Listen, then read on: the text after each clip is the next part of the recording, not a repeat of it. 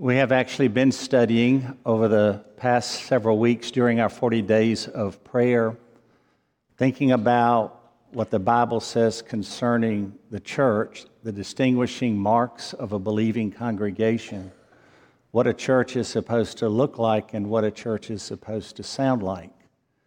We've considered a number of themes the reading of Scripture, prayer, missions, and other themes as well. Now, it is possible, since we did publish the titles of and the dates of the sermons and the those who would be preaching, that you were expecting Pastor Thomas today and his preaching on evangelism. Instead, uh, you get me, and we're going to be talking about giving. So there you go.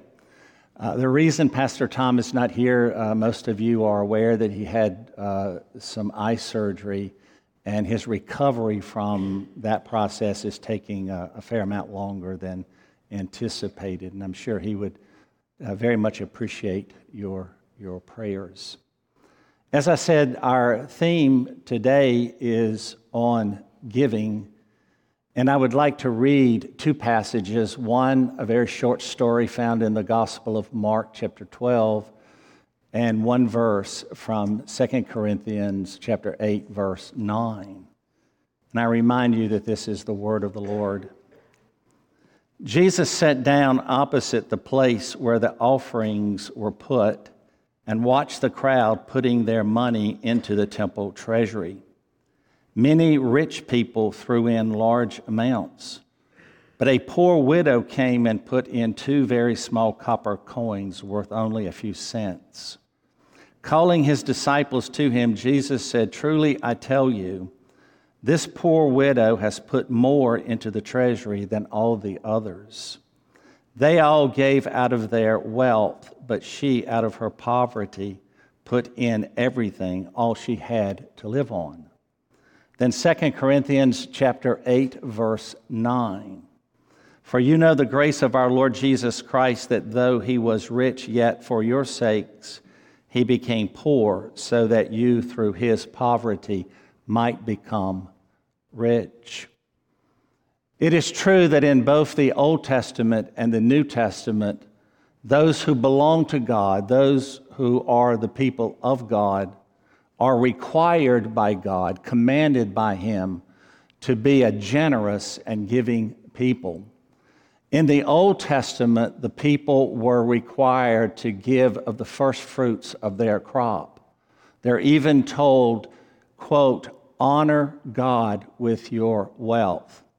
So crucial is this truth that in the very last book of the Old Testament, a refusal on the part of the people of God to give to the work of God is called the sin of theft.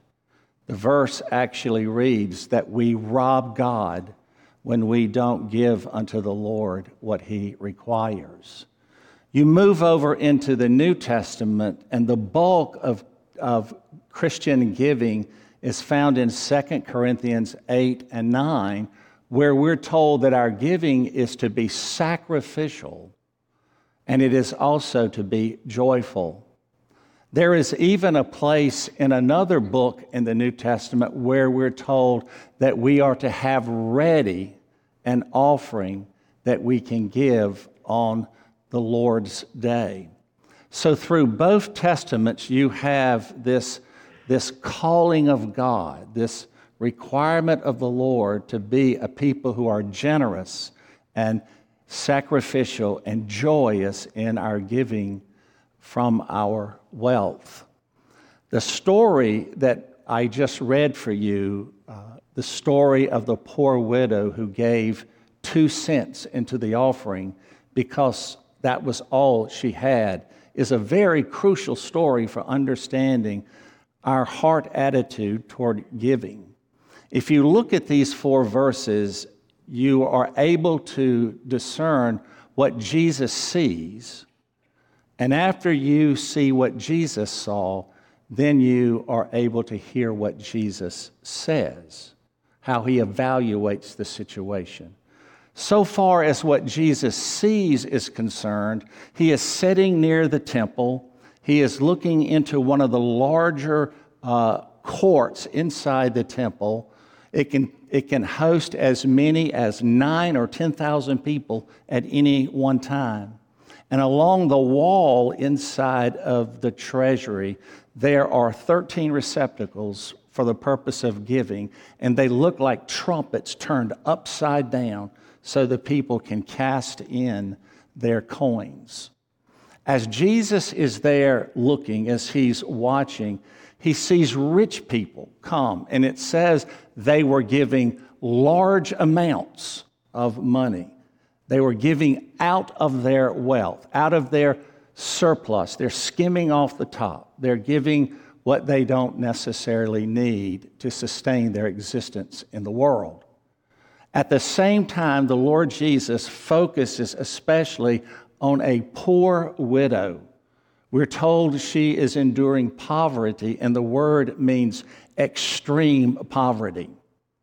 But she does have two very flat coins, and they're worth just a few cents. And she goes over to one of these trumpet like offering places and she casts it in. And Jesus informs us that it is everything she had to live on. And that in reality, according to Jesus' mathematics, she gave more than all the rich added up. That's the story, what Jesus saw and what Jesus said. If we step back from that story for a moment, we can ask ourselves, well, what are we really supposed to get out of it in relationship to how we give and what we give? And I think that there are three clear principles, and they're really quite simple. And the first one is this Jesus sees our giving. I want to read verses 41 and 42 of Mark 12 again. Jesus sat down opposite the place where the offerings were put in and watched the crowd putting their money into the temple treasury. Many rich people threw in large amounts, but a poor widow came and put in two very small copper coins worth only a few cents. Now, this, this poor widow had no clue whatsoever that Jesus was just a little distance away watching everything, seeing everything. There is no doubt that the reason this widow is in the temple that day is because she loves God. She is there to worship God, and she is there to give to the Lord despite her extreme poverty. And we are simply told that Jesus is watching.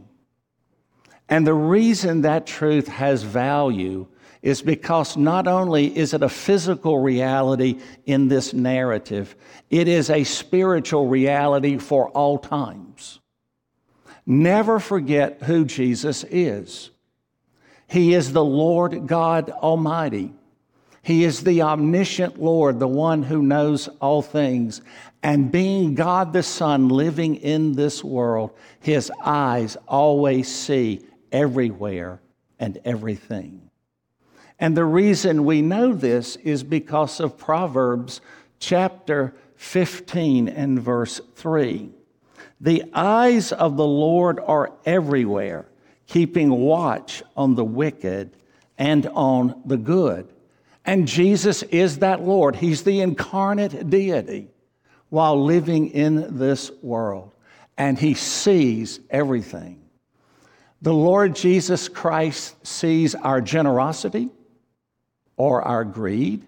He sees if we are robbing God or if we are joyfully giving to God. He sees our sacrificial giving and he sees our wasteful spending. He is the Lord who sees us. And those who are conscious of the abiding gaze of the holy are a people who want to worship Him and to please and honor Him. We want Jesus to look over our lives and say what we believe he will someday say concerning our living and giving. Well done. We want to please the Lord. Uh, Kent Hughes puts it this way What a staggering moment it is for a worshiping soul when one first awakens to this reality Jesus really is watching. Or as the Old Testament presents him, he is the Lord who sees me. Now, this, I think, should raise for us a reasonable question Am I living? Am I giving before the audience of one who is Christ? Now, the second truth we see here is that Jesus sees what's in our hearts as we give. Let's read verses 43 and 44. Our Lord said, Our Lord calling his disciples to him, Jesus said, Truly I tell you, this poor widow has put more into the treasury than all the others. They all gave out of their wealth, but she, out of her poverty, put in everything she had. Jesus uses this word truly, and sometimes it reads in the various gospel narratives truly, truly, or amen, amen. What I am saying to you is true, it means. Listen carefully. This is extremely important. Don't forget what I am about to tell you. And what he tells them is that this woman, with her two flat coins that you could barely pick up with your finger if they laid on a flat surface, in terms of value, is greater than all the gifts of the rich. So that if you could stack up the coins that reach high into the air from the rich and her two coins. Jesus gives the approval to the woman. For they gave out of their surplus, skimming off the top, but she gave all she had to live on. That tells you a lot about what was in this woman's heart, now doesn't it? Do you remember this same Jesus on one occasion says, Where your treasure is, there your heart is also. And that same Jesus says, You cannot worship both God and money. And so we have an insight into this woman's heart. She's willing to give all because she's willing to trust all her needs to God Himself. Thinking along these lines, the president of Wheaton College, uh, Phil Ryken, offers this insight into her life. When this woman gave her two little coins, she was really putting her heart into the box, offering her whole self to God. She was living for God on the inside. This is what God wants from us, not just our money, but ourselves from the inside all the way out.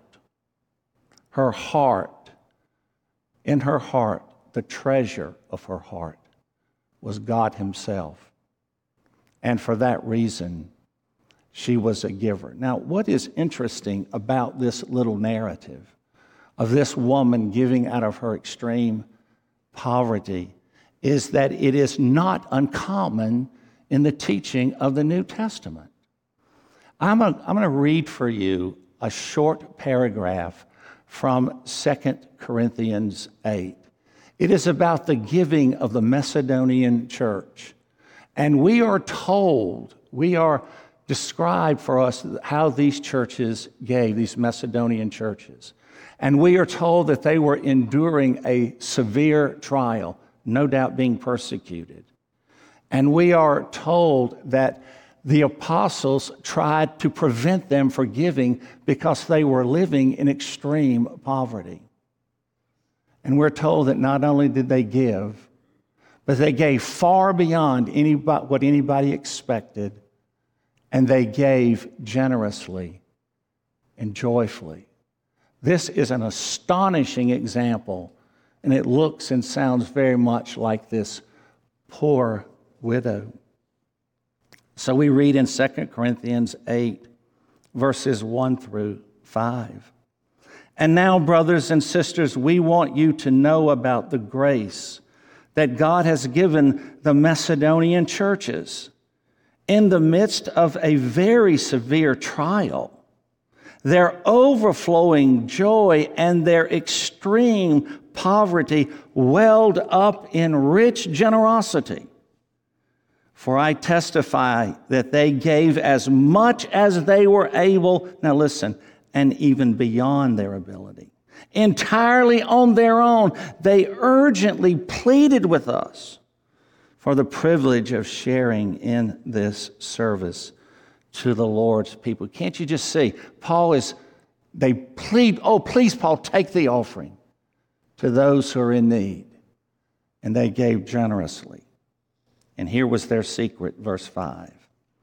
And they exceeded our expectations they gave themselves first of all to the Lord, and then by the will of God also to us. They come to the Lord and they love Him and they worship Him and they choose to seek first His kingdom and righteousness to live for God.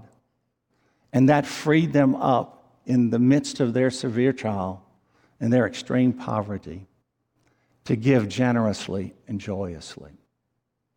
Have you ever seen that kind of giving before? I have. 23 years ago, four Alliance pastors, and I happen to be one of them, were taken on a missionary tour by the Alliance. And we went to the Philippines, uh, into Hong Kong, and even one day's journey into a missionary post in China itself. But when we were visiting in the Philippines in Manila, on one occasion the missionaries came to us and says, "We're going to take you to a place today and it will be difficult for you." And they were correct. For they took us outside of Manila to the city dump, to the trash heap. And the trash in this facility was not two or three feet high. It was a mountain of, of, of, of trash covering numerous acres. And what was so painful was to see the children and the families that lived in this place. It was heart wrenching. And they took us through a little valley in this mountain of trash, and there was an open room just about the size of this platform. They had dug into the trash and they had created a church. A cross was on the outside where no door was. There were these little makeshift, rugged pews, and we walked in and we sat in them. We looked up, and the ceiling was trash. And you began to worry what if it collapses? To the left and to the right, in the back of the wall, was trash and the floor was all dirt. And their pastor stood up and he preached a sermon. We heard this wonderful gospel sermon through an interpreter. And then the worshipers who had gathered to worship with us began to sing hymns, and we recognized them, and so we could sing with them in our own language. The last thing they did in worship, they took up an offering they don't have jobs. They can do makeshift jobs once in a while. They put in what little coins they had. And then they put in the food that they had been able to ferret out of the garbage heap or put food in that a church from the city had, had brought. And I am not exaggerating when I tell you that is the most joyous, worship service I think I have ever attended. They gave generously and counted it a privilege to do so. Us pastors who were there chose not to immediately give because we did not want to bring any attention or perhaps cause any embarrassment to our brothers and sisters who were there. But later on, we did as much as we possibly could. We wanted to honor their profound joy and generosity. That's what God calls us to do. God is not telling us in this story that we are to always live with a zero balance. He is not telling us that we are to live destitute lives, to give absolutely everything. In fact, Jesus tells us we're to pay our debtors, our bills.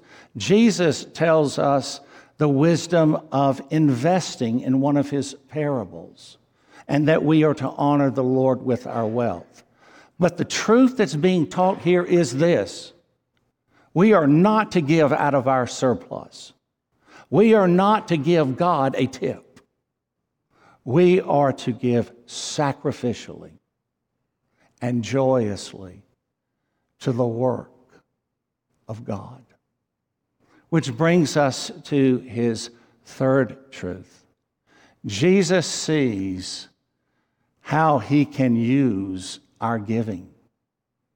There is a kind of teaching that exists these days prosperity, health, wealth teaching, where if you give a certain amount to Jesus, you get back lots more. That is nowhere taught in the sacred book.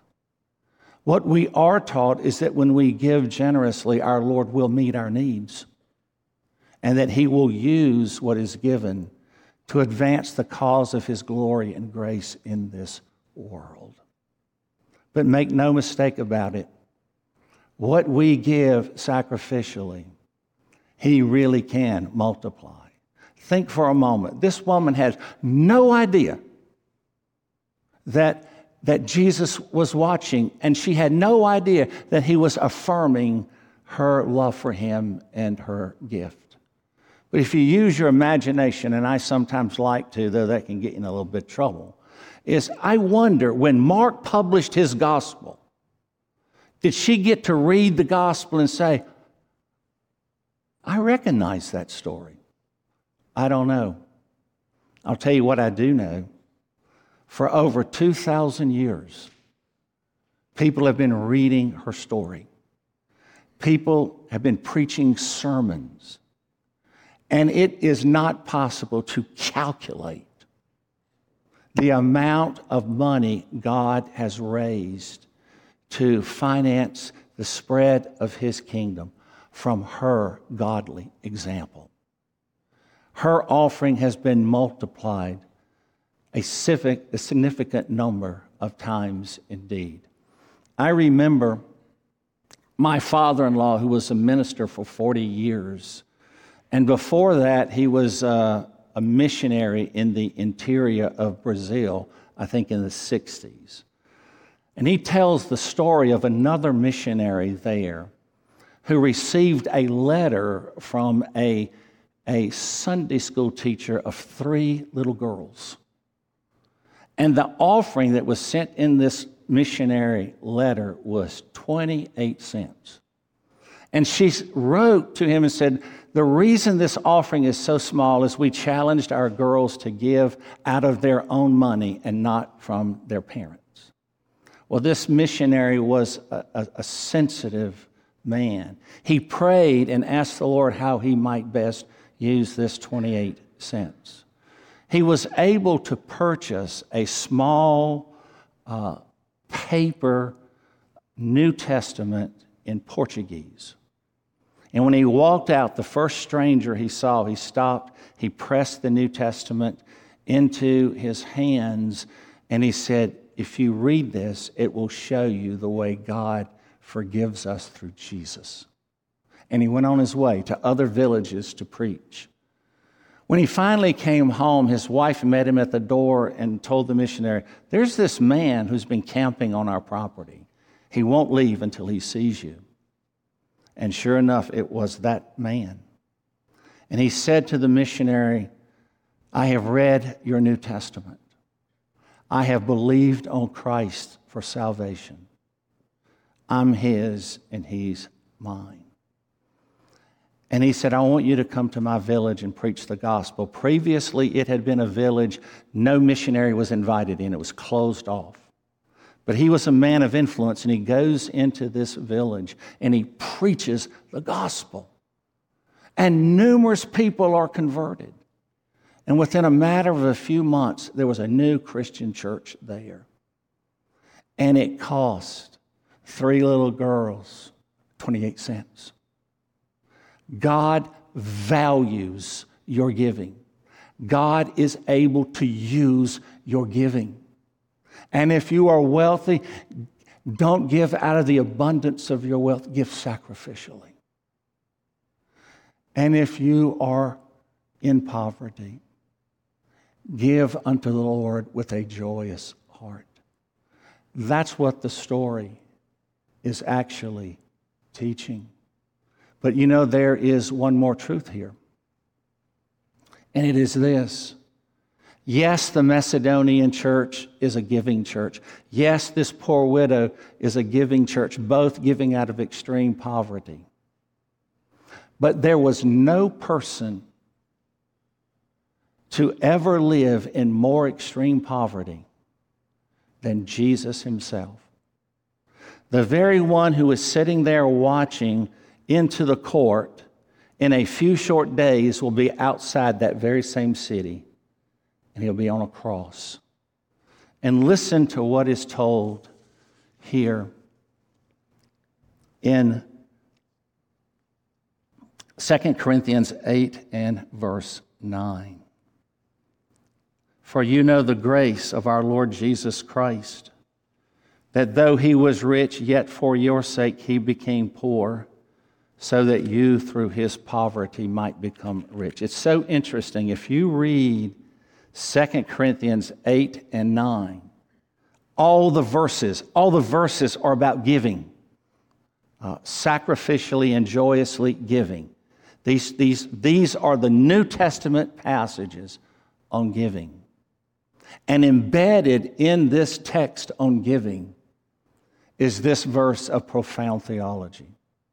You know the grace of the Lord Jesus Christ. Though he was rich, rich in heavenly glory, rich as the high king of heaven, receiving the worship of angels, rich in his greatness, he became poor. He, he came into our world, a human who was put to rest his first night in a feeding trough.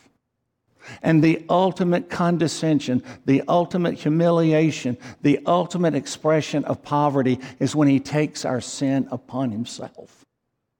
And he goes to the cross to make us rich in grace, to make us rich in forgiveness. He who was rich, yet for your sake became poor, so that you through his poverty might become rich. And so when we think about giving, the one who gave sacrificially was Jesus, and the one who gave joyously was Jesus. Isn't there a verse that says, Who for the joy set before him endured the cross and despised its shame? And what was the joy set before him? The getting of us for himself through grace. So, with that in mind, I would like to read three sentence applications that I've been weaving through the whole of this sermon. First, hearts that love to worship and praise you, and hearts who will withhold nothing from you. That our generous and sacrificial and joyous giving would be but a testimony that we have given ourselves to the Lord first, that we might be generous. Not for the enriching of the church, but for the work of God. and make us wise stewards in how we use the Lord's people's money. Make us a generous people. Amen.